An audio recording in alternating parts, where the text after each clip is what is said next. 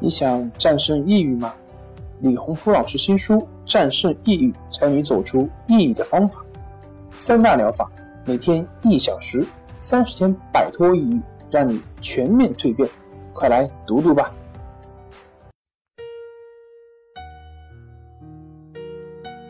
病友的深夜独白，你能看到自己的影子。你在说，我在听。如果你想和我聊聊你的故事，请添加微信 s u 零二一二三四五六七八九。大家好，欢迎来到重塑心灵，我是心理咨询师曹春霞。今天我们来聊一聊戒烟引发的恐惧症、强迫症如何走出来。我今年四十九岁，有三十几年的烟龄。去年开始总是咳嗽，所以打算戒烟。从去年的六月十五号开始戒烟。每次想抽烟的时候，我就去网上查吸烟的危害。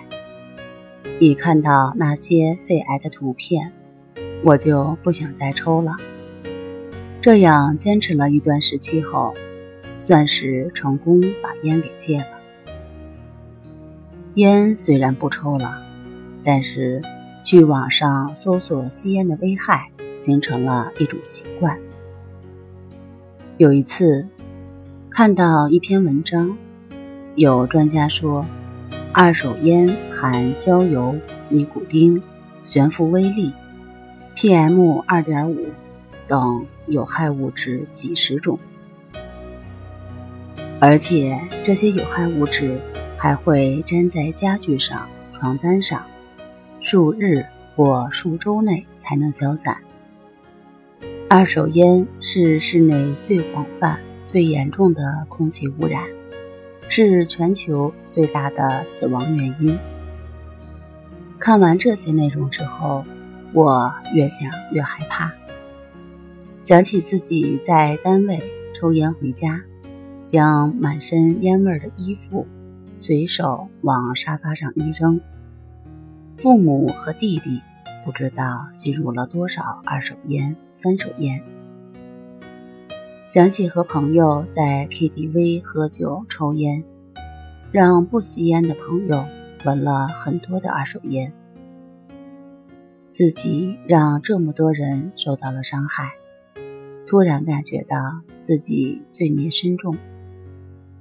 从那天开始，我每天都活在深深的恐惧和自责中。越是害怕，越是忍不住要上网去查看相关的资料。看到那些资料后，又会加重我的恐惧和自责。就这样陷入了一种恶性循环中，无法自拔。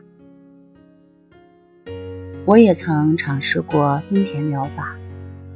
森田疗法说要顺其自然，我一直在纠结。当自己想去网上查资料的时候，是按自己的想法想查就查，还是怎么样？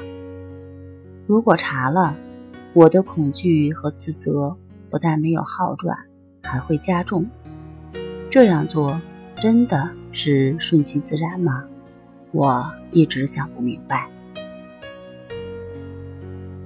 这位病友描述的情况是非常普遍的一种现象。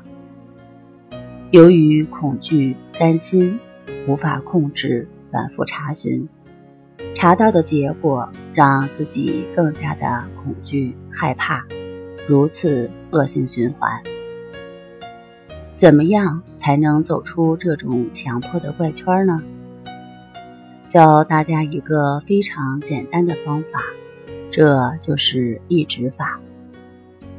无论我们想到什么、看到什么、害怕什么、担心什么，都在后面加上“亦是如此”，保持平等心。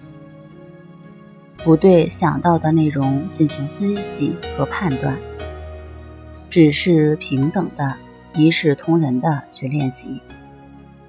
你会惊奇的发现，在不知不觉中，你的担心和恐惧还有强迫已经消失了。就是这么奇妙的方法，你也来试试吧。好了，今天就和大家分享到这儿，那我们下期节目再见。